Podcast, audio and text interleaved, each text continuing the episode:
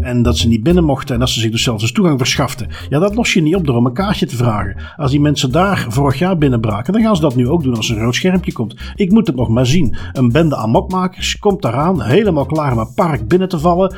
Worden daar tegengehouden. Wow, wow, wow. Rood schermpje, jongens. Jullie mogen er niet in. Oh, meneer, u heeft helemaal gelijk. Excuses, wij draaien nu om. Ja, zo werkt dat niet, hè?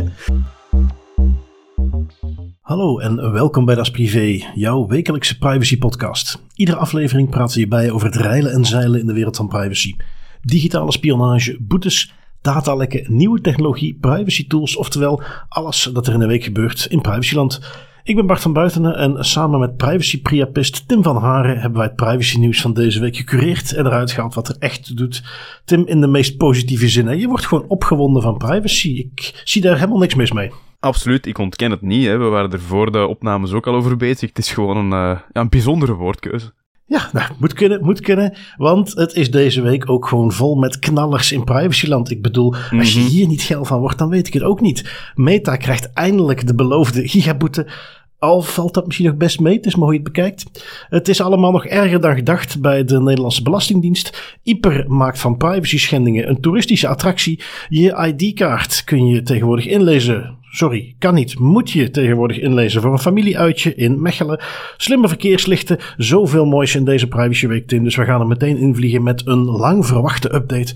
Antwerpen heeft eindelijk duidelijk gemaakt in een mooi postje op de website de impact van de cyberaanval op dienstverlening. Een overzicht en informatie. Tim, als jij zoiets voor je neus krijgt of ze kondigen dat aan, wat verwacht je dan te gaan zien? Uh, ik zou op zijn minst al een tijdslijn verwachten waar duidelijk in staat wanneer het incident effectief plaatsvond, wanneer het de recovery-operaties zijn gestart, wat er allemaal is gebeurd, wat er nog op de plank ligt en misschien belangrijk of dat er ergens in die chronologie betaald is of niet. Oké. Niets van dat alles staat er in dit overzicht. Um, ook zeker niet te veel informatie over wat er nu echt gebeurd is. Het is toch mhm. meer bedoeld, ook al kondig men het zo niet aan. Het is eigenlijk gewoon een soort update van, nou ja, wat, wat werkt er ondertussen en wat niet. Dus dan denk je, nou, dat zal dan uh, op zich wel meevallen. We zijn toch ondertussen al maanden verder. Dus dan kunnen ze in ieder geval een beetje een goed nieuwsshow doen. Van kijk wat er allemaal werkt. Um, het goede nieuws doen ze als eerste. Het is volgens mij ook gewoon alfabetisch, dus niet bewust. De A-kaart. Voor de mensen die niet in Antwerpen komen, je kunt een, een, een, kaartje laten maken. Daar kun je dan bepaalde punten scannen. Dan kun je puntjes verdienen. Nou, die werkt weer. Dat is goed. Maar dan komt de rest. Afval en recyclage. Afspraak maken in recyclageparken is niet mogelijk. Bibliotheken betalen van biepsaldo kan maar aan één kassa, niet aan de automaten. Enkel bankcontact, geen creditcard. Betaalbewijzen kunnen niet afgeleverd worden loketten. Je kunt maar uh, afspraken maken aan één loket. Andere afspraken zijn nog niet mogelijk. Alleen via het contactcenter. Um, ze hebben ook zo het hele overzichtje. Wat hebben we nog? Musea. Uh, online reserveren kan nog steeds niet. Um, tijdelijk niet mogelijk. Opladen van sorteerstraatpas. Uh, andere dienstverlening. Overal staat dus kan nog niet, kan nog niet, kan nog niet. Uh, school, onderwijssysteem, de CSJ-databank is hersteld, wat dat ook mogen zijn. Het gaat om schooldossiers. Maar dus nog een heleboel dingen. We zijn vier maanden later, werken nog steeds niet. Uh, als uitsmijter, dienst Financiën, de dienst Debiteurenbeheer, kan momenteel geen terugbetalingen uitvoeren. Dat is ook typisch. Hè? Het ontvangen van betalingen is dan kennelijk geen probleem, maar het terugstorten van betalingen, helaas, dat kan nog niet. Kwestie van um, prioriteiten, Bart. Ja, inderdaad. Uh, om het dan even af te maken, heb je nog een klein blokje over cyberaanval en privacy. Uh, wat is er met mijn persoonsgegevens gebeurd? Jammer genoeg kan Stad Antwerpen momenteel geen sluitend antwoord op die vraag geven. Het is tot op heden niet duidelijk welke gegevens gestolen zijn en of deze gegevens persoonsgegevens bevatten en welke dan precies.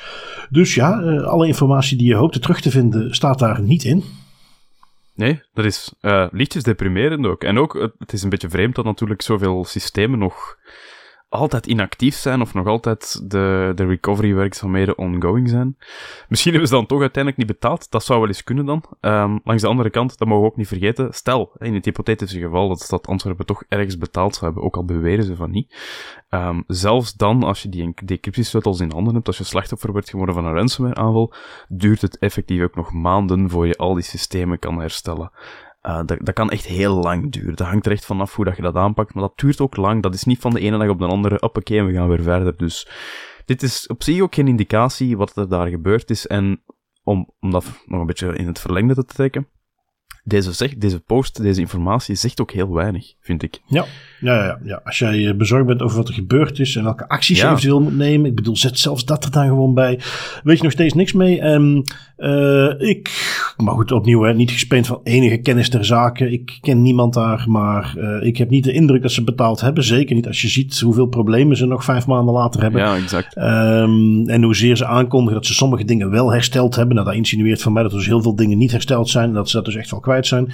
Um, maar nog steeds het compleet ontbreken van daar gewoon eens wat, wat transparantie over geven. Um, ja, vind ik jammer. Uh, komt misschien nog ooit, over een jaartje of zo, als een journalist dan nog eens echt is ingedoken. Uh, dan krijgen we dat misschien nog eens. En dat vind ik gewoon een gemiste kans. Als we doorgaan met een andere kleine update. We hadden het de vorige keer over het team Openbare Orde Inlichtingen. Het mooie. Um, dus de zoveelste politiedienst, of de zoveelste dienst, in dit geval bij de politie, die zich inlichtingen uh, bevoegdheden toe-eigent die ze niet hebben. Daar is een klein antwoordje op gekomen van de minister van Justitie en Veiligheid in Nederland. Uh, wat had hij daarover te zeggen?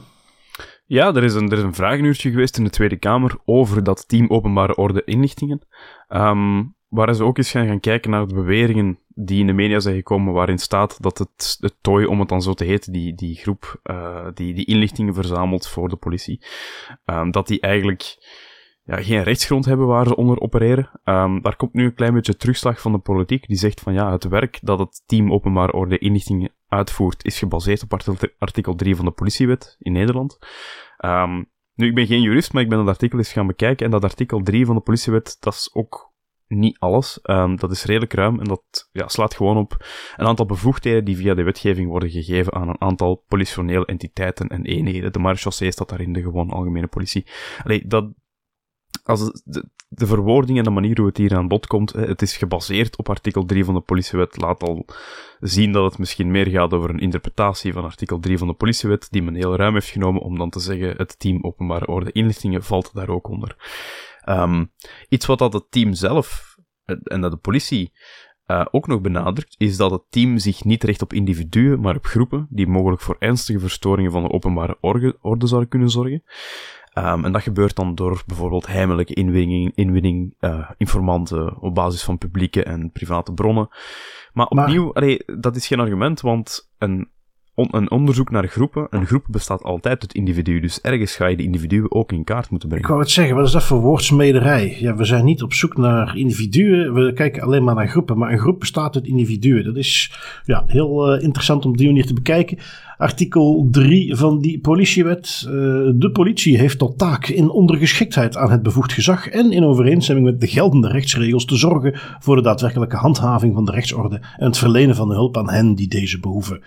Ja, daar kun je natuurlijk alles onderscharen. En zoals wij ja, weten, uh, op het moment dat je met dat soort wetgeving zit, zeker als je daar hele specifieke taken aan gaat ontleden, dan is het toch wel de bedoeling dat je dat een beetje kunt onderbouwen. Dat er ergens geanalyseerd is, wat valt er dan allemaal onder? En um, ja, want op deze manier kan de politie alles doen en zeggen, ja, wij uh, herstellen de rechtsorde en oké, we zijn er klaar mee. Dus ja, toch iets wat, um, nou ja, laten we zeggen, waar ik hoop dat de Tweede Kamer in Nederland nog een beetje op doorvraagt.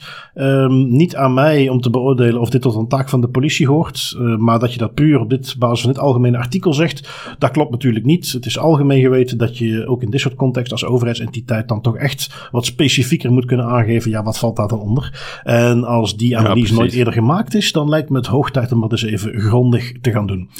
Um, ja, goed. Waar kunnen we het dan na de updates anders over hebben dan de boete van Meta? Ik weet niet of jij daar iets van gehoord hebt, Tim. Misschien ergens in het nieuws iets van voorbij zien komen? Oh ja, ik zou eigenlijk eerlijk gezegd zelfs niet weten wat meta is. Laten we het daar misschien eerst eens over hebben. ja, precies. Um, nu goed, uh, voor de mensen die het mogelijk gemist hebben, Meta heeft dus een boete gekregen. Um, om het even mee te geven, dat is iets wat al tien jaar aan de gang is. Max Schrems heeft dat al tien jaar geleden de aanzet toegegeven. Dat is gepingpongd op en neer allerlei uh, rechtbanken, bevoegdheden, Europees Hofuitspraken. En nu uiteindelijk heeft de Ierse autoriteit onder, laten we zeggen, uh, zware aanmoediging van de European Data Protection Board, uh, dus de alle andere Europese toezichthouders, daar een uitspraak over gedaan. Ze hebben drie belangrijke elementen in, die, in dat besluit gestopt. Eén is dat zij op manieren moeten zorgen dat ze de gegevens die ze van Europeanen hebben verzameld en naar Amerika hebben gestuurd, die onjuist, onrechtmatig verzameld zijn, ja, dat ze dat moeten gaan oplossen. Om dat te verwijderen of daar iets mee te doen. Um, ze moeten binnen vijf maanden volledig stoppen met de transfers die ze nu zo doen. Met andere woorden, de doorgifte van gegevens van Europeanen naar Amerika, wat Facebook nog steeds continu doet. En ze hebben 1,2 miljard boete opgelegd gekregen. Dat laatste is hetgene waar iedereen natuurlijk helemaal op inzoomt. De boete die ze hebben gekregen. Um, om dat even in perspectief te plaatsen. En voor de duidelijkheid, ik ga hier praten over winst, niet over omzet. De winst van Facebook vorig jaar was uh, eh, 23 miljard. Dus dan is deze boete, als we eventjes heel makkelijk rekenen, is 5% van de winst. Uh, de omzet, daar kunnen we er nog eens, dat was 117 uh, eh, miljard, kunnen we nog eens een nulletje achter plakken. Wat dat eigenlijk dus ja, niet zo heel veel betekent voor Facebook. Ik wil niet zeggen dat het een fooi is. Dit is iets wat ze zeker niet leuk vinden. Maar ik wil ook niet zeggen wat af en toe wel eens geïnsinueerd wordt in sommige andere artikeltjes. Dus van ja, uh, dit heeft een verlammende werking. Niemand durft het nog. Want kijk eens, Facebook wordt helemaal uh, kapot gemaakt. Ja, absoluut niet het geval. 1,2 miljard boete is iets wat Facebook prima aan kan. Het is wel een, een, een duidelijk signaaltje, denk ik. Hè? Ja, exact. Um, het, is, het, is, het gaat Facebook en, en Meta, het moederbedrijf, dan absoluut niet ten gronde brengen. Maar dit is wel een van de weinige keren dat ik echt, echt het gevoel heb van, oké, ja, zelfs de grote spelers, zelfs een entiteit zoals, zoals Meta, toch echt een moloch, die gaan dat ook wel voelen. Nog altijd 5% van de winst, dat is nog altijd pijnlijk, dat is nog altijd zuur geld dat ze kwijt zijn, dat ze nergens elders in kunnen investeren of kunnen onderverdelen. Hè. Dat, is, dat is niet leuk om te, te horen, zeker niet als het gaat over, over iets als dit. Nee, nee, nee. Klopt. Um, Facebook komt natuurlijk ook met een reactie ondertussen. Um, ja. ja. heel lang uitgebreid. Ik heb die samengevat in een paar bullet points. Uh, Facebook gaat uiteraard in beroep. Facebook geeft nog eens aan, ja, maar iedereen doet het. Waarom pikken jullie nu ons er weer uit? Um, het is toch niet onze schuld dat uh, surveillance wetgeving in Amerika bestaat? Dat, dat, dat, dat, dat is het probleem, daar kunnen wij toch niks aan doen. Um, er is toch een nieuwe executive order van de nieuwe president Biden die dit allemaal gaat oplossen. Binnenkort is er toch een nieuwe adequaatheidsbeslissing, een nieuwe overeenkomst tussen Europa en Verenigde Staten die dit oplost. En uh, een klein beetje gehuil, want de DPC, de Ierse autoriteit, ja, die vond dit eigenlijk allemaal best oké. Maar ja, dan komt ineens die grote kwade European Data Protection Board die hen vertelt dat ze toch nog eens eventjes goed over moeten nadenken over die beslissing. Um, ja, ik vond het niet meteen de uh, krachtigste comeback die ik al eens gezien heb. Nee, misschien omdat ze ook goed genoeg weten dat ze geen krachtige comeback meer kunnen geven. Hè. De, de, argumenten die hier worden aangehaald, zoals je zelf al zegt, het is een product van tien jaar. Ze hebben ook tien jaar de tijd gehad om dat in alle mogelijke vormen en maten te weerleggen. Dat is niet gebeurd. Er zijn heel veel andere Europese entiteiten die ook echt hebben gehamerd op de, de Ierse Data Protection Commissioner, of Commissioner, uh, om, om hier echt wel iets mee te gaan doen. Ja, op den duur schiet er ook geen munitie meer over om dingen af te schieten als keer op keer blijkt dat je uh, niet in, in, dat je in de fout wordt gesteld eigenlijk. Hè? Dat je, dat je keer mhm. op keer met argumenten komt, dat die worden neergeschoten in verschillende rechtbanken op verschillende lagen. Ja, op den duur gaat Meta bijna niks anders kunnen doen dan als argument zeggen. Iedereen doet het en het is niet onze schuld dat er wetgeving is in Amerika. Ja. En uh, goed, ik, ik, ik volg het dan een beetje op Twitter. Uh, je hebt natuurlijk bekende stemmen, bekende Amerikaanse stemmen, die meteen in paniekmodus springen. Uh, om het maar even cru te zeggen, een berg huilende Amerikanen. Ja, maar nu kan geen enkel bedrijf nog business doen in de EU. Stel je voor, je wilt als Europeaan uh, in dienst zijn bij een Amerikaans bedrijf. Ja, dan moeten jouw gegevens doorgezet worden. Dat kan nu niet meer. Um, ja, alsof het een natte droom is van iedere Europeaan om te werken voor een Amerikaans bedrijf. Dat laat ik nog even in het midden. Uh, er zijn genoeg mensen voor wie het idee om in Silicon Valley te mogen werken voor een van die grote jongens toch nog echt wel uh, droommateriaal is. En daar doe ik niks aan af. Dat mag iedereen lekker zelf weten. Maar zie ik niet als het allergrootste probleem. Um, belangrijk ook, en dat vind ik dat dat toch niet genoeg benadrukt wordt. Uh, want je kunt echt wel zeggen, ja, dit, dit, dit treft niet alleen Facebook. De, dit is een duidelijk signaal. Dit gaat andere bedrijven die gegevens naar Amerika terugsturen. Daar geldt dit ook voor. En dat klopt ook. Maar je moet het in perspectief plaatsen in de zin dat Facebook sinds, laten we het gemak zeggen, want dit liep inderdaad al tien jaar, maar laten we zeggen dat ze zich konden verschuilen uit lopende zaken. Um, maar dat na Schrems 2 in juli 2020, dus ondertussen ook alweer bijna drie jaar geleden, was het 100% duidelijk wat je wel en niet kon. Uh, en was meteen voor Facebook, had duidelijk moeten zijn, we moeten hier iets mee doen. En wat heeft Facebook toen gedaan? Helemaal niets niks. Hebben niks proberen te veranderen aan hun transfers. Hebben zelfs geen, zoals de meeste anderen doen, waarbij nog genoeg over te discussiëren valt, maar hebben zelfs geen Europees entiteitje opgericht waar ze dan zeiden, ja, daar blijven de gegevens. Die zijn effectief steeds gegevens blijven terugsturen naar Amerika. Met dan de boodschap, ja, wij kunnen niet anders, dat is nu helemaal hoe het bij ons werkt. Um, dus in die context vind ik ook dat het hier nog iets evidenter is dat Facebook het aan zichzelf te wijten heeft. Ze hadden dingen kunnen doen. Um, in de beslissing staat ook, en, voor de privacy uh, fijnproevers onder ons, die kennen de discussie, de risk-based approach, geldt die hier wel of niet? Met andere woorden, moet je als organisatie zeggen, oké, uh, Amerikaanse inlichtingendiensten kunnen altijd aan onze data als ze echt willen, dus we kunnen helemaal niks meer doen, handen in de lucht. Of kun je nog wat maatregelen nemen om het risico te beperken? Um, die discussie loopt nog steeds. Maar dat is dus iets wat men in de beslissing ook meegeeft. Van kijk, we, we zien niet alleen dat uh, er hier uh, een, een, arm Facebook is wat slachtoffer is van Amerikaanse wetgeving. We zien ook dat ze op geen enkele manier geprobeerd hebben om de impact van die wetgeving een beetje te beperken. En Vervolgens, uh, als men het dan doortrekt naar het, het, grote probleem met internationale handel en dergelijke, al met al, Facebook is en blijft maar gewoon een domme sociale netwerksite. Dit is geen, zoals ze zelf zo graag willen zeggen, maar dit is geen cruciaal onderdeel van business. Europa kan prima overleven als Facebook er niet meer is. Ik vind er niks mis mee dat een rechter niet zegt: Goh, ik moet in mijn beslissing rekening houden met het businessmodel van Facebook. Want eigenlijk hoort ons dat helemaal niets te kunnen schelen. En het is natuurlijk, en daar kun je ze ergens een beetje gelijk in geven. Uh, Facebook heeft de pech dat zij er nu uitgepikt worden. En dit is iets wat al jarenlang aan de Um, maar dat betekent niet dat de Europese Unie dan maar al die tijd moet zeggen: ah, weet je wat, we hebben hier zo lang toch een beetje gedoogd, laten we het nu maar voor eeuwig blijven gedogen. Nee, dat er een keer een voet neergezet moest worden om te zeggen: tot hier en niet verder. Daar ben ik heel blij mee. Um, ja, dat, uh, dat daar nu vervolgens heel veel mensen ineens. Want dit is natuurlijk ook helemaal niet nieuw natuurlijk. Er staat in beslissing eigenlijk niks dat we niet al lang wisten. Maar toch is zo'n boete dan weer hetgene wat mensen wakker schudt. Maar dat is, allee, dat hebben we keer op keer al gezien. Dat is typisch. Hè? Negatieve aandacht heeft altijd een veel krachtiger effect, ook in privacywereld, dan positieve aandacht. Dat blijkt nu helaas gewoon het geval te zijn, uh, ook bij die boetes dat, dat klinkt nu ook eenmaal krachtiger als je ziet van, ja, oké, die hebben 1,2 miljard euro boete gekregen. Dat is, dat is best veel. Um, ik ben vooral benieuwd. Allee, een van de dingen waar, waar uh, Facebook ook mee speelt is, ja, nu oké, ze hebben onder andere zes maanden of vijf maanden om volledig te stoppen met die internationale transfers. Binnen die tijd kan het ook best wel iets zijn dat er een nieuw adequatesbesluit is. Dan gaat men daarmee weer die een tour op. Dan gaan we weer moeten wachten tot als Schrems 3 er uiteindelijk aankomt, wat als, by the way, uh, sowieso het geval zal zijn. Er zal een Schrems 3 komen in de rechtbank. Of dat er effectief een, een positief besluit uit gaat komen, dat is iets anders natuurlijk, maar Max Schrems staat klaar. Hè. Van het moment dat dat adequatesbesluit tussen de Europese Unie en de Verenigde Staten er is, dan wordt die klacht ingediend en dan gaan we weer die toer op. En dat is, dat is iets dat ik wel jammer vind, want ik zie dat ook terugkomen in de aanpak van een heleboel andere grote technologieorganisaties uit Silicon Valley, is die berust effectief op het feit dat er ja, een nieuw adequatesbesluit in de maak is. Die maken zich er ook niet zo heel veel zorgen om, want binnenkort kunnen ze weer vrij spel krijgen voor een paar maanden, jaren misschien. En ja, zo blijven we een beetje pingpongen en zo verliezen we ook de vooruitgang die we boeken met dit soort zaken. Ja. Ja, niet vergeten, dus Facebook gaat in beroep, dus je weet, komen ze daar nog even mee weg. Um, al met al, internationaal transfers blijft een dingetje. Ik onthoud hier, om het dan eventjes, wat kun je hier nu uit meenemen als je met deze materie bezig bent?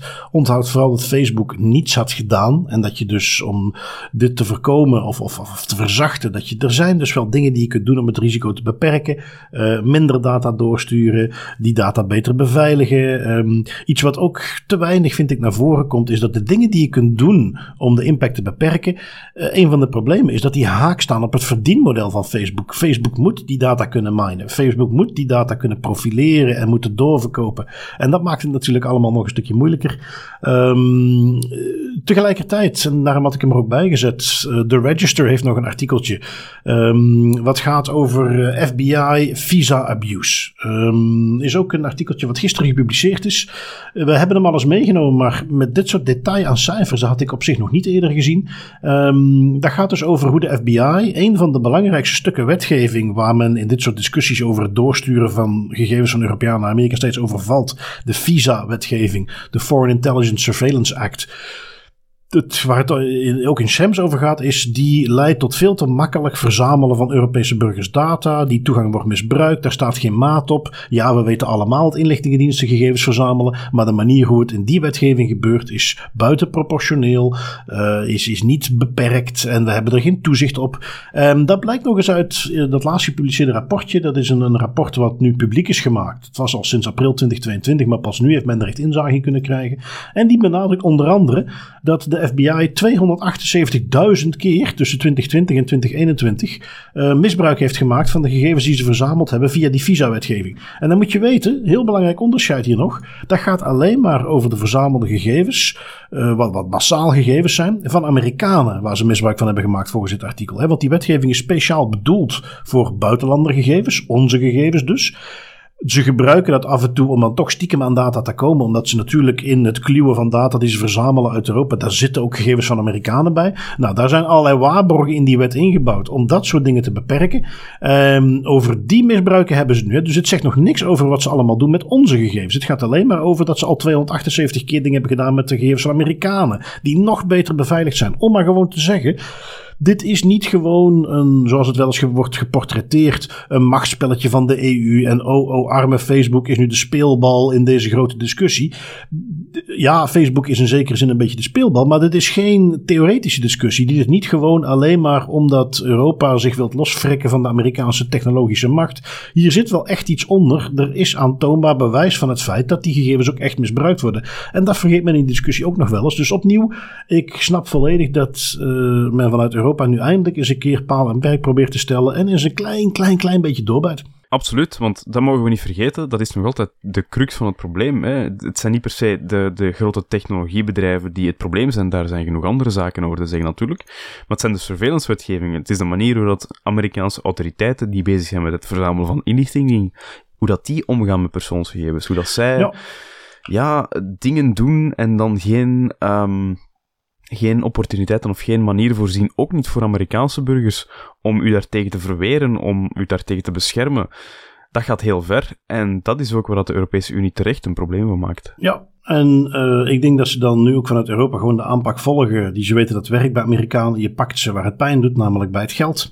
En als Facebook nu diezelfde lobby die ze inzet om in Europa steeds te lobbyen en in beroep te gaan, als ze diezelfde uh, macht nu eens inzetten om binnen de VS te gaan lobbyen voor betere wetgeving, een betere bescherming als het gaat om gebruik van inlichtingen uh, of inlichtingendiensten die data gebruiken.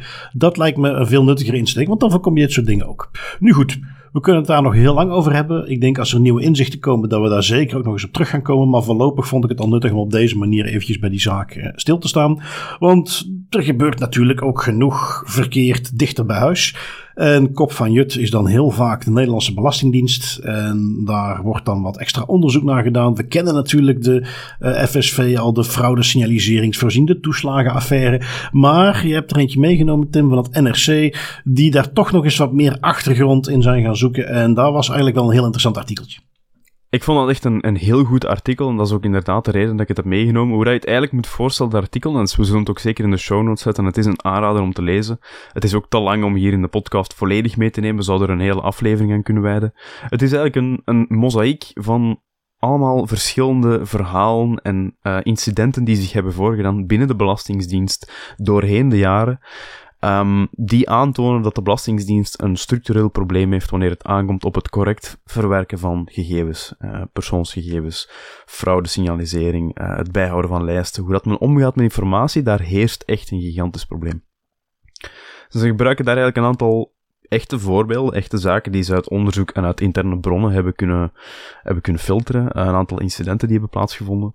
Nu, eentje waar ik, waar ik eventjes bij stil wil staan, gewoon omdat dat in mijn ogen ook een klein beetje meegeeft hoe dat het er daaraan toe gaat en waarom dat dan nu eigenlijk zo'n probleem is, omdat dat het echt goed weergeeft, is um, er wordt op een bepaald moment, hè, die fraudesignalisering voorziening, dat grote register, ongeveer 250.000 Nederlanders dat daar ondertussen in zaten, um, wat het gebruikt wordt voor het opsporen van mogelijke fraudeurs en om die te kunnen signaliseren binnen de Belastingdienst zelf.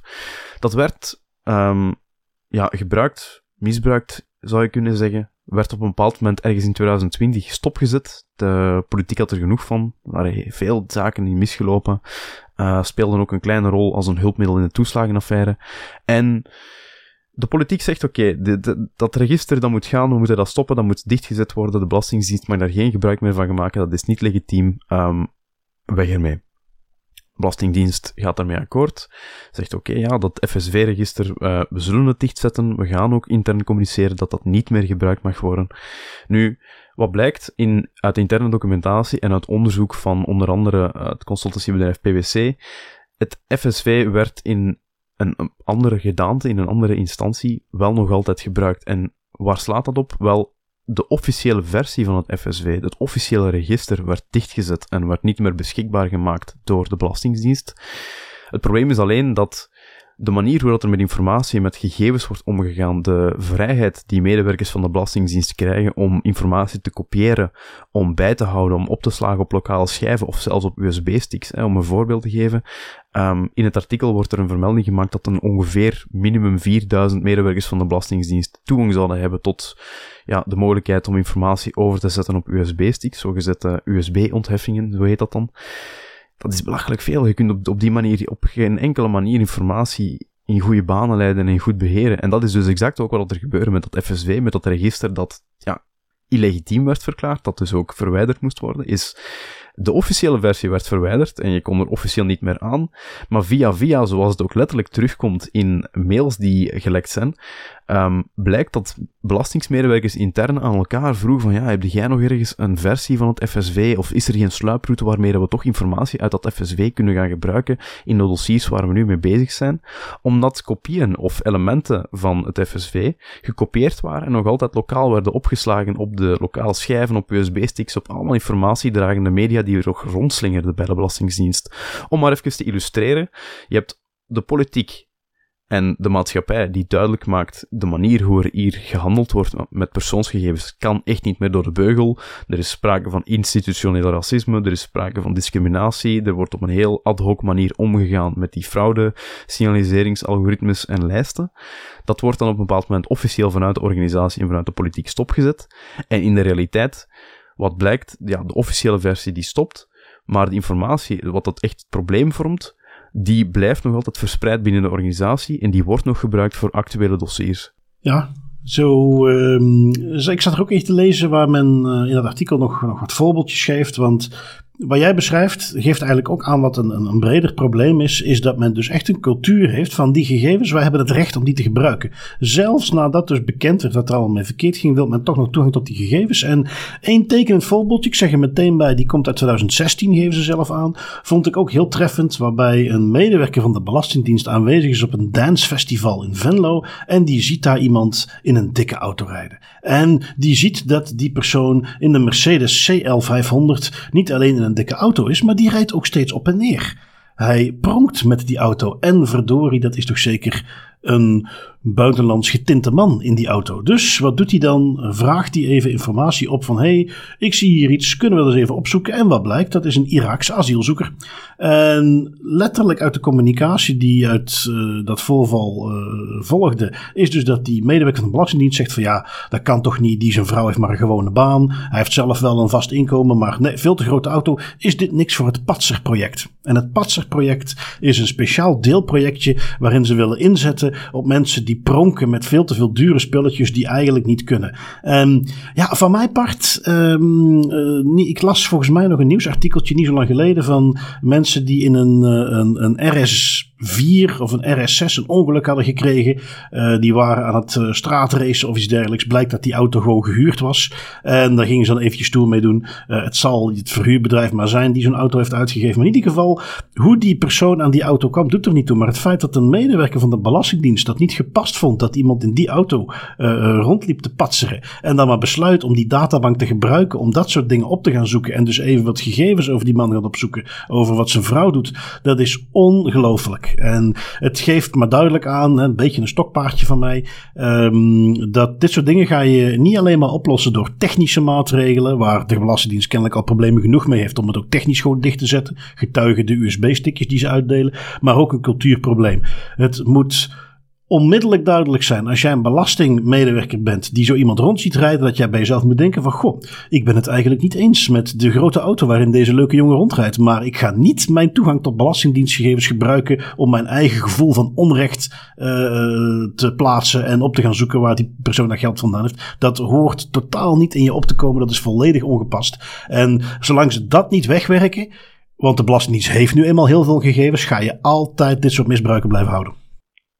Ja, exact. En, en een probleem dat er ook... Allee, een tegenargument dat je hiervoor zou... Dat ik, dat ik wel af en toe eens zie en dat ook gemaakt wordt, is dat men zegt van ja, oké, de manier hoe de belastingsmedewerker in dat voorbeeld, in hè, dat dansfestival in Venlo, ermee omging, dat is niet correct, maar eigenlijk deed die man toch gewoon zijn job. Die heeft toch gewoon gekeken of die man uh, ja, die, die auto kan veroorloven, of die genoeg belastingen betaalt of niet, met heel veel omwegen.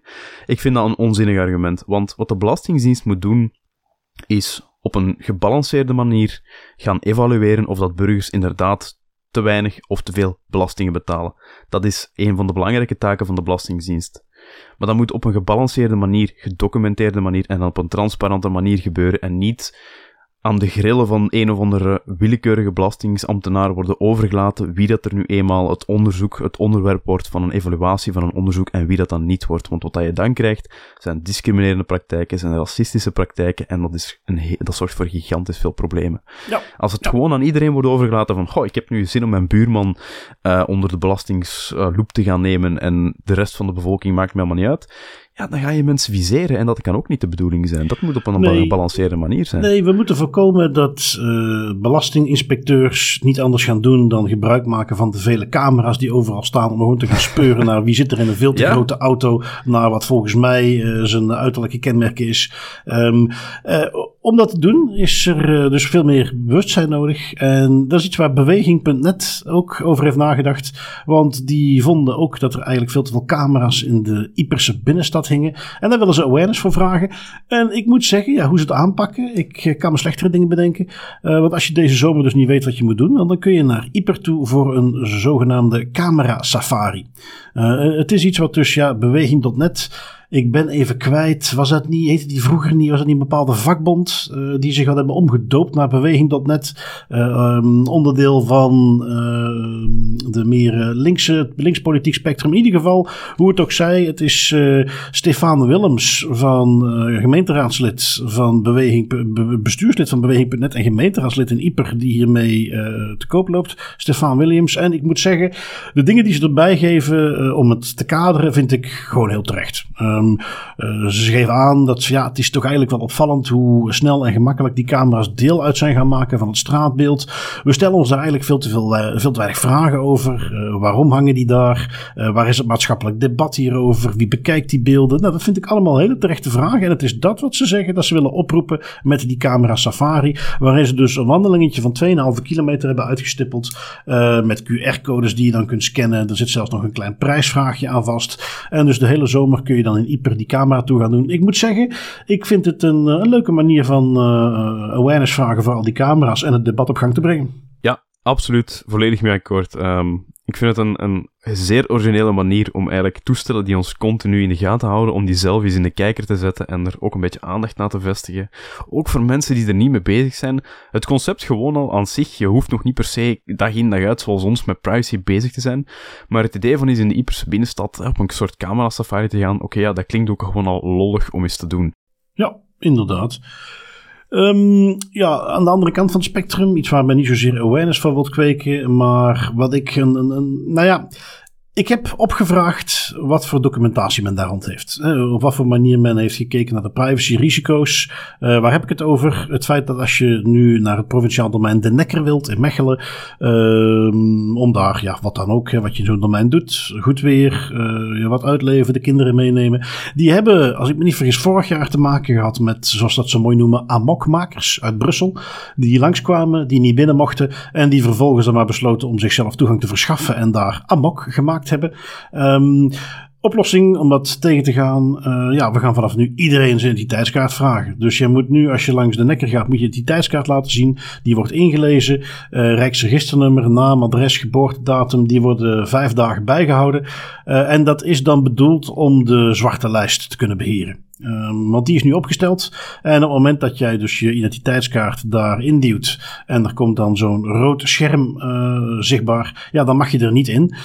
Wat ik hier om te beginnen al even mis, is hoe werkt dat dan precies? Want volgens mij was de vorige keer nu net het ding dat de Brusselaars toegang wilden krijgen, maar het zat vol en ze mochten niet binnen. En dat ze zichzelf vervolgens toegang verschaft hebben. Hoe magischerwijs een rood schermpje hen tegen gaat houden om precies datzelfde nog eens te doen, ontsnapt me een beetje. Hoe een zwarte lijst die je met iedereen's identiteitsgegevens gaat bijhouden, gaat helpen om mensen die oorspronkelijk ook al niet binnen mochten, toch tegen te houden. Ik snap het niet. Dus ik mis hier, en dat is iets, zo'n vraag die ik zo vaak bij dit soort dingen in ieder geval niet gedocumenteerd zie, niet kan terugvinden wat men zich die gesteld heeft, heeft dit nu eigenlijk wel nut? Wat lossen we hier nu mee op? Als het probleem is dat die mensen daar binnenkwamen um, en dat ze niet binnen mochten en dat ze zich dus zelfs eens toegang verschaften, ja, dat los je niet op door om een kaartje te vragen. Als die mensen daar vorig jaar binnenbraken, dan gaan ze dat nu ook doen als er een rood schermpje komt. Ik moet het nog maar zien. Een bende amokmakers komt daaraan, helemaal klaar om het park binnen te vallen worden daar tegengehouden. Wow, wow, wow. Rood schermpje, jongens. Jullie mogen er niet in. Oh, meneer, u heeft helemaal gelijk. Excuses, wij draaien nu om.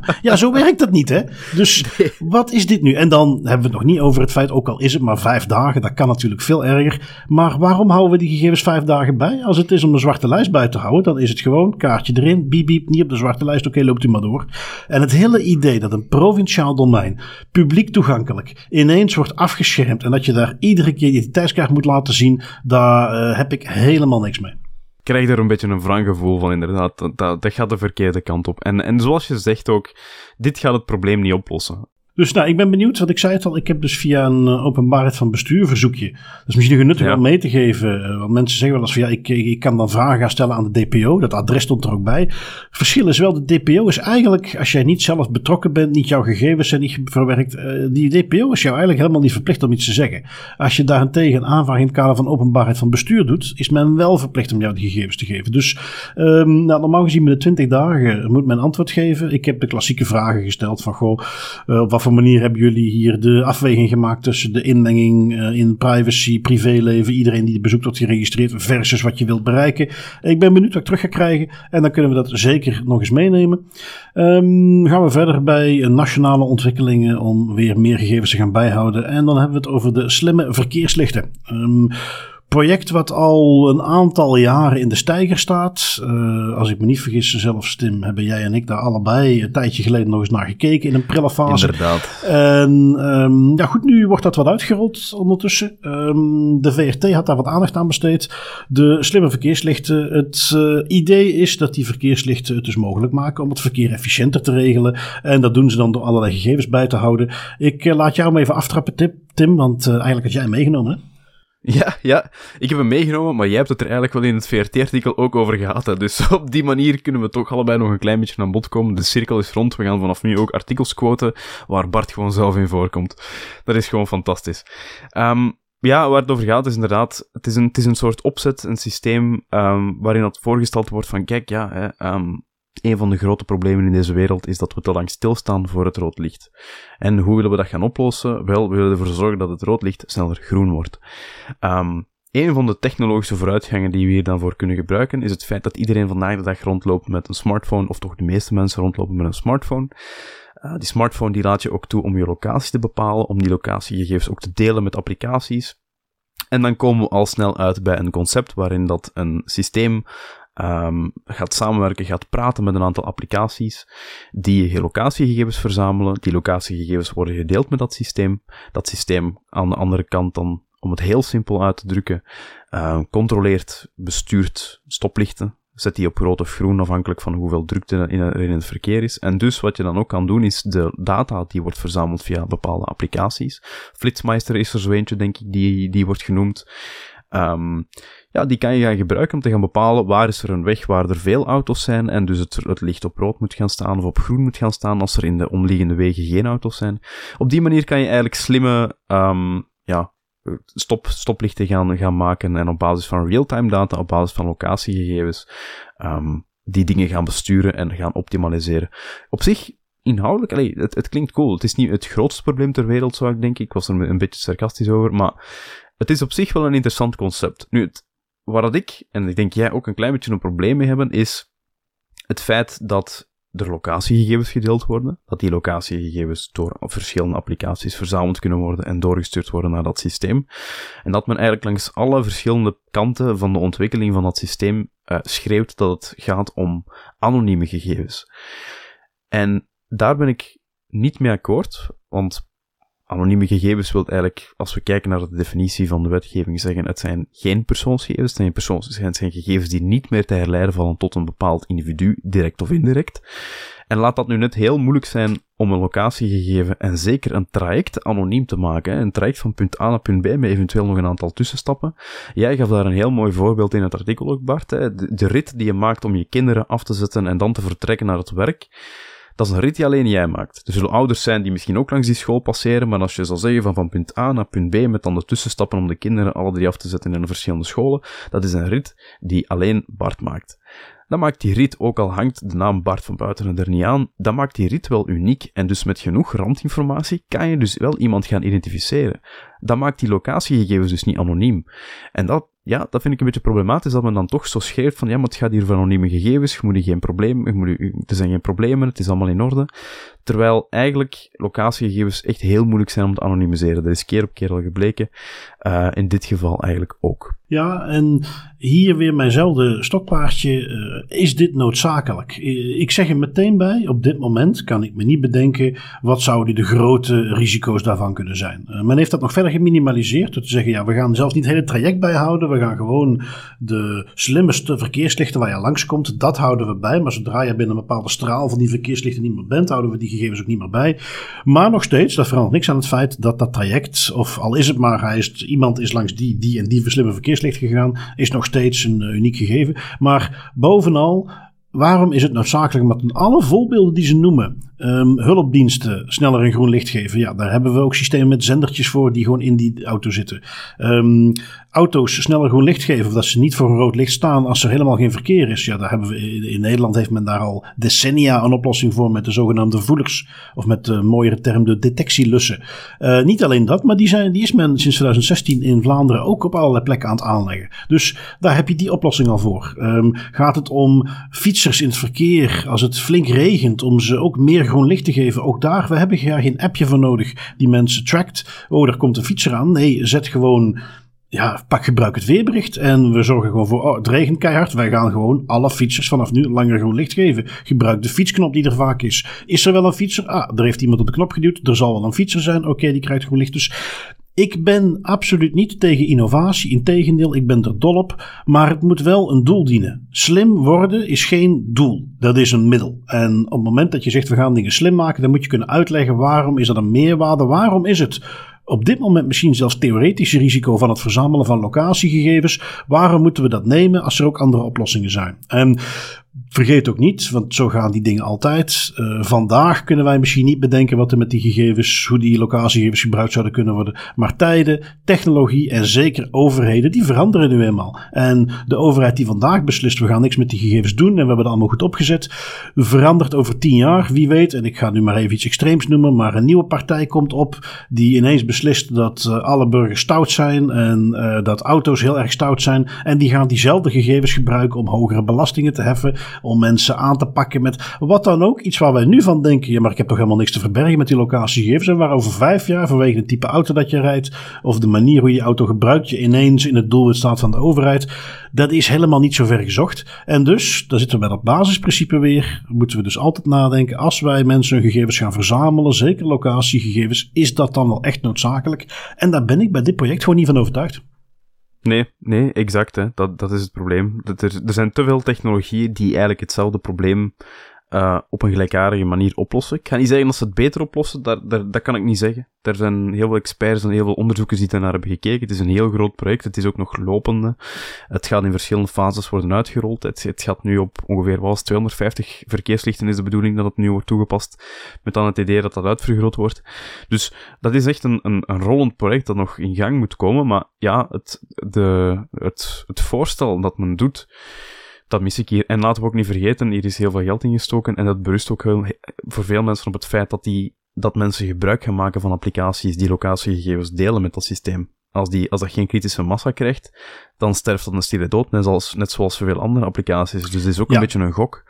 Daar hebben we het zelfs nog niet over gehad. Zitten mensen er wel op te wachten om uh, toestemming te geven om uh, locatiegegevens getrackt te krijgen? Uh, want nog als laatste zijsprongetje misschien, er wordt dan samengewerkt met providers van andere apps. Op dit moment een hele obscure app waar ik nog nooit van gehoord, dat Carta Maps en Flitsmeister. In Nederland heel bekend tegen flitsboetes, vandaar de naam ook. En daar zit dan ook een soort navigatie-appje in. In België veel minder bekend. Maar die hebben dus nu een soort functie erin toegevoegd.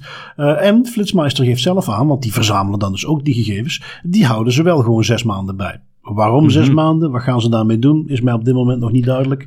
En dat is bij dit soort. En daar lijkt de Vlaamse overheid heel erg tuk op te zijn de laatste tijd. Allerlei uh, publiek-private samenwerkingen. Het uh, data nutsbedrijf, sorry, Atumi uh, is daar ook een mooi voorbeeldje van. Um, Atumi overigens in de basis opgezet als een naamloze vennootschap. Hè, dus het is helemaal duidelijk dat dit gewoon bedoeld is om een bedrijf te worden. waarbij de IT-sector er ook niet om staat te springen kennelijk. Um, dit ook weer. Hè, dit is weer zo'n samenwerking met een aantal partijen. Waar bijvoorbeeld een Flitsmeister. Ja, ik ben heel benieuwd wat dan hun business is. Want ook Flitsmeister is een gratis app. Dus ja, dan weten we. Ze gaan het ergens vandaan moeten halen. En ik heb nog geen advertenties uh, gezien in die app. Nee, daar kan ik een antwoord op geven, want dat staat ook ergens een beetje vertoken tussen de paragrafen van het 14 nieuwsartikel, maar een van de woordvoerders van Flitsmeister geeft ook toe, uh, en dat is letterlijk een quote die daar staat, net zoals andere navigatie-apps zoals Google Maps, TomTom en Waze, verkopen wij wel gegevens door aan andere partijen, maar nooit per individuele klant. Maar ja, dan komen we weer al op het idee van, ja, hoe, in welke mate is dat geaggregeerd en, en welke ja, data is eruit gehaald. Dus ja, dat, dat, dat, is, dat is ook al een beetje verwrangen. Je hebt een, je hebt een, een um, een project van de overheid dat wordt uitgedragen en dat wordt ondersteund, waar men dan ook het gebruik van applicaties gaat, uh, ja, gaat, gaat ondersteunen die eigenlijk locatiegegevens, allee, daar ga ik toch vanuit dat ze dat bij Flitsmeister dan ook verkopen, dat men eigenlijk locatiegegevens gaat verkopen aan welke derde partij dat daar ook interesse in hebben. Ja, dus ja, goed. Uh, eentje die wij uh, nauwlettend gaan opvolgen. Uh, zeker ook eens zien wat de, de, resultaten zijn na dit proefproject. Of die wel aantonen. Uh, want volgens mij is de grotere uitrol al lang voorzien. Maar toch benieuwd om eens te zien of het. Kijk, als het zijn doel haalt en het werkt en mensen willen er toestemming voor geven. Dan uh, moeten we daar misschien niet over zeuren. Ja, maar we stand corrected dan, hè? Maar... Ja, ja, dat wil ik nog wel zien. Um, even kijken. We hebben dan nog een klein beetje Nederland. op een gegeven moment heeft men daar een algoritme-register opgezet om wat dingen op te volgen. Algoritmes blijven toch een hot issue daar. Uh, ook gemeentes gebruiken allerlei algoritmes. En de autoriteit persoonsgegevens die wil nu toch een beetje meer weten wat daar juist van aan is. Uh, als ik me niet vergis, een artikeltje van Tweakers die jij hebt meegenomen. Ja, klopt. Um, iets wat dan niet iedereen weet, is dat de AP een redelijk nieuwe afdeling heeft. Zij zijn ook naast autoriteit persoonsgegevens recent algoritme toezichthouder geworden. Nu, in praktijk is dat eigenlijk een, een, afdeling van AP die zich bezighoudt met het toezicht op de algoritmes. Die hebben ook een apart budget, denk ik. Um, en die moeten dus specifiek gaan toezien op het gebruik, op het, het, het register um, van algoritmes. En zij zijn met hun eerste wapenfeiten begonnen. Een van de eerste zaken dat zij nu gaan doen, is zij gaan bij gemeentes opheldering vragen over, ja, hoe kan het ook anders, fraude-risico-algoritmes. Dat, die fraude-risico-algoritmes, het blijft keer op keer terugkomen, het is echt een obsessie aan het worden. Um, en er zouden wat problemen zijn. Er zouden gemeentes zijn die bijvoorbeeld nog gebruik maken van uh, algoritmes die eigenlijk al verboden zijn, die, die, waar de AP al duidelijk heeft gesteld dat het ja, in strijd is met de privacywetgeving. Um, onder andere Siri, het systeem risico-indicatie. Dat was in 2019 een controversieel fraude-score-algoritme dat toen stevig onder vuur kwam te liggen, dat dan ook door de AP werd bestempeld als een illegitiem algoritme. Um, daar gaat de, de AP, de, vrouw, de, departement, gaat daar nu onderzoek naar doen. Er zouden een vijftal gemeentes onder de loep worden genomen. Ze worden niet genoemd, maar er zouden een vijftal algoritme, uh, gemeentes de, onder de loep worden genomen die nog gebruik zouden maken van het Siri-algoritme. En dus daardoor ook gewoon de uitspraken van de autoriteit persoonsgegevens in de wind hebben geslagen. En dat, ja, ik vind dat toch tekenend, hè, dat je dat je toch gemeentes hebt die halstarig gebruik blijven maken van algoritmes waar toch redelijk veel negatieve media-aandacht over was en waar ook verschillende autoriteiten en verschillende politieke figuren zich negatief over hebben uitgesproken. Ja, gewoon gebrek aan een uh, gepaste privacycultuur. En ja, goed, maar gaat er allerlei gegevens mee verzamelen en dan krijg je vroeg of laat dat dat weer een keer, als het niet via wettelijke weg is dat men er tegenaan dat ze het eigenlijk niet mogen verzamelen, kun je tegenaan lopen dat het naar buiten komt op het moment dat men weer eens een datalek heeft. Die nemen we even kort mee. De gemeente Asten heeft een, eh, een datalekje, een, gemeente in Nederland. 23.000 persoonlijke gegevens en andere bestanden. Uh, ze weten nog niet wie erachter zat. Uh, ze weten nog niet of de gegevens en hoe die dan precies op straat zijn gekomen. Um, maar goed, het is dus weer een gemeente. Ze zeggen dat ze netjes een uh, melding hebben gedaan bij de autoriteit persoonsgegevens. En ja, volgens de gemeente zelf hebben criminelen illegaal namen, adresgegevens, financiële gegevens, bankrekeningnummers, burgerservice-nummers, kopieën van rijbewijzen, identiteitskaarten en of paspoorten kunnen bekijken. De gemeente onderzoekt nog om welke gegevens het precies gaat. Gemeente Asten, daar kun je denk ik mee stoppen. Want als ik dat lijstje lees, alles. En dan is het misschien gewoon nog even te gaan kijken uh, hoe breed is dat precies. En misschien inderdaad goed de oorzaak te gaan achterhalen. Um, ja, waar het een tijdje leek alsof overheidsorganisaties bij ons, waar je in Amerika continu berichten zag. Uh, ook in de UK uh, een beetje buiten schop leven, denk ik dat we dan ondertussen rustig kunnen parkeren. want dit is de zoveelste gemeente in het rijtje die je slachtoffer is. Mm -hmm. Ja, klopt. En, en, dit is ook gewoon ja, een, een phishing goldmine. Hè. Alles wat je nodig hebt om eigenlijk een zeer gepersonaliseerde aanval op te zetten, is hier aanwezig. Ja, ja, ja, absoluut. Dus goed, eh, laten we maar zeggen, want het is eind vorig jaar gebeurd. Dus ik weet niet hoeveel er precies naar buiten kwam voor die tijd. Maar uh, tijdige transparantie wil ik het ook niet meteen noemen. Maar nu komen ze er in ieder geval uh, mee naar buiten.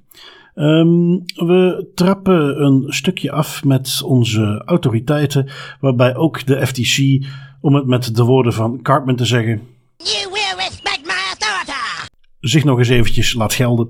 Um, jij hebt er meegenomen, Tim, een uh, mooie ovulatie-tracking-app. Wordt weer eventjes de, uh, ja, verteld wat ze wel niet mogen doen ja, je mag het gerust zeggen, de nek omgevrongen. Uh, niet zo direct, maar dat is, waar, dat is wel waar de FTC op doelt als je kijkt naar de maatregelen die hier genomen worden tegen, die, tegen, die, uh, tegen dat bedrijf.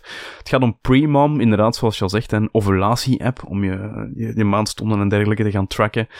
Um, een van de zoveel, dat, dat blijkt echt booming business te zijn in Amerika. Zijn er echt dozijnen van te vinden in de, in de app. Allee, hier ook natuurlijk.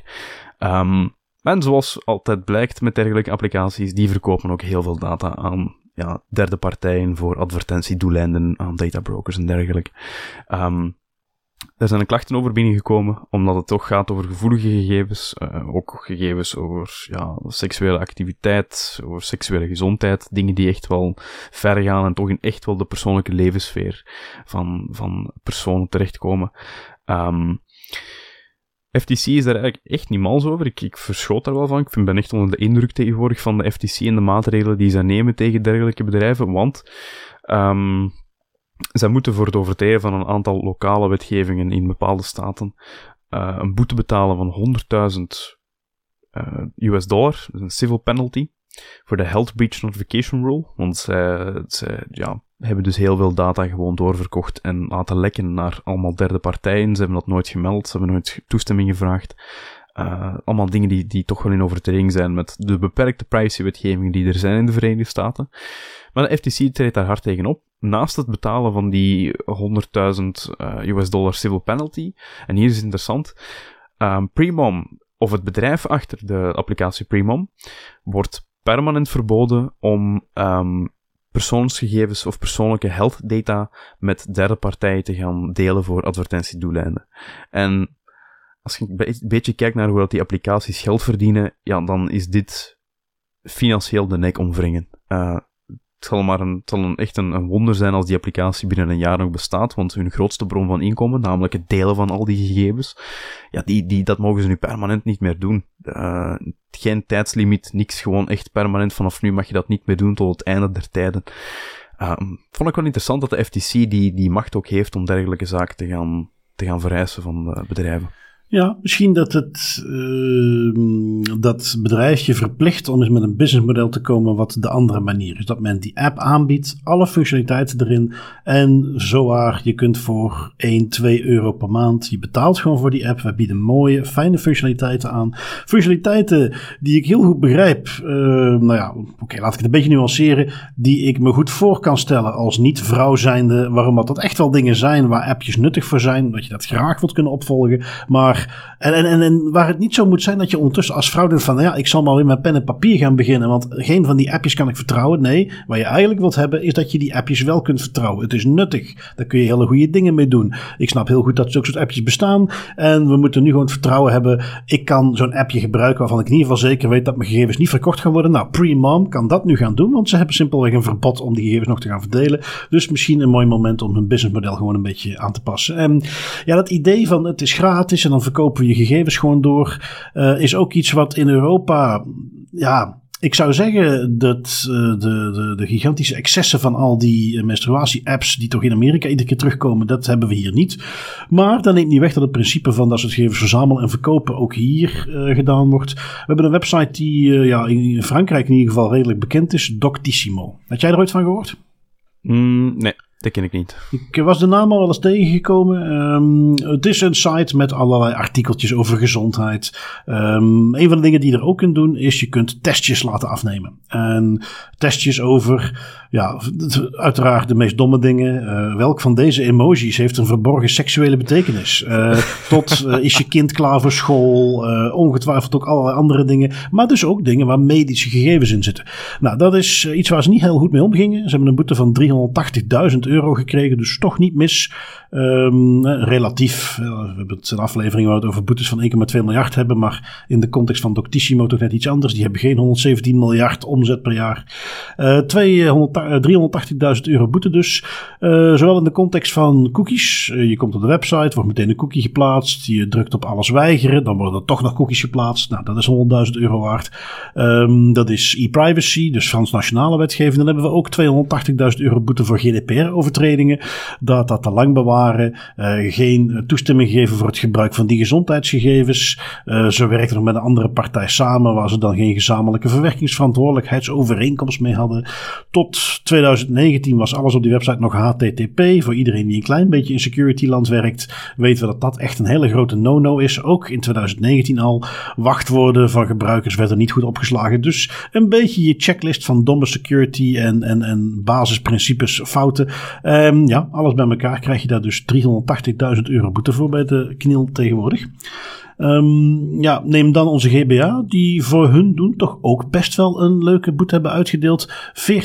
40.000 euro. Um, wie was de happy ontvanger van die boete, Tim?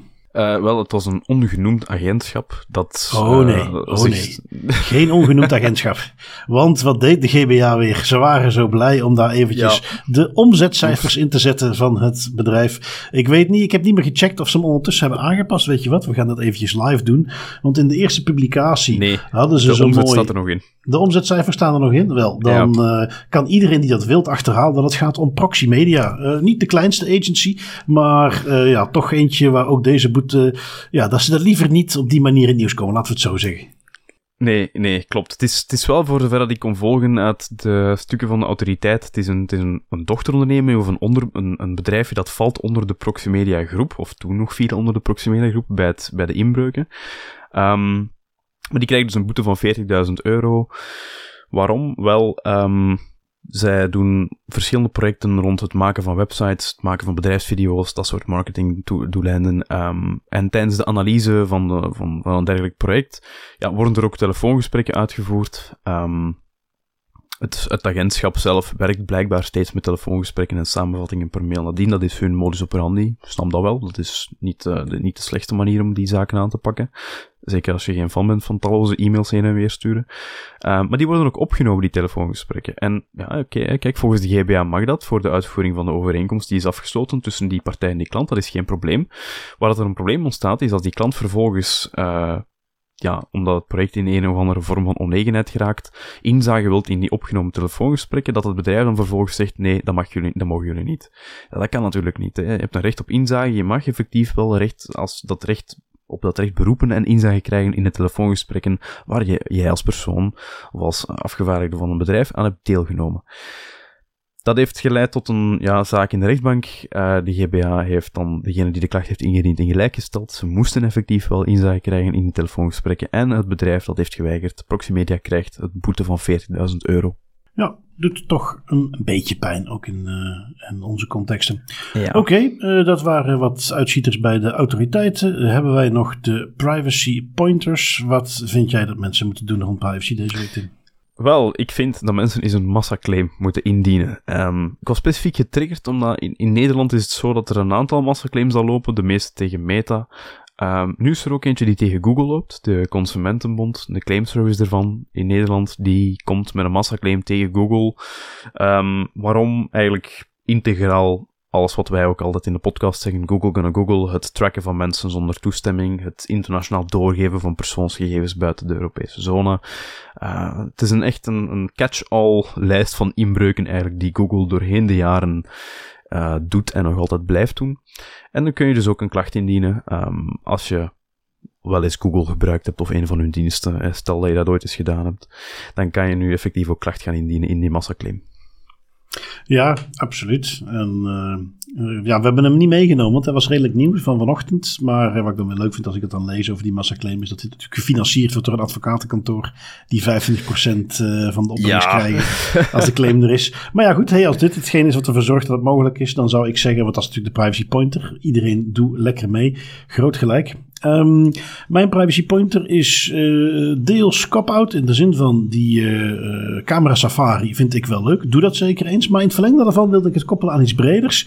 Um, ik had namelijk voor de meme van onze aflevering van vorige week had ik een foto van mezelf op vakantie. en ik zou eigenlijk voorstellen dat iedereen um, op zoek gaat. Doe de camera safari of doe iets anders. Maar als jij ergens overtredingen bespeurt, veel te veel camera's, een heel vreemd bordje, iets wat vreemd is, stuur het ons op en wij gaan daar een leuk uh, collage van maken. En we gaan daar een soort uh, zomerpost uh, aan wijden. lijkt me wel leuk. Dus kijk eens goed rond. En alles wat je ziet en wat je leuk vindt om naar ons door te sturen, doe dat. En dan gaan we daar iets moois mee maken. Dat is mijn privacy pointer voor deze week. Breng ons je meest flagrante privacy schendingen en we maken er iets moois mee. Ja, precies, precies.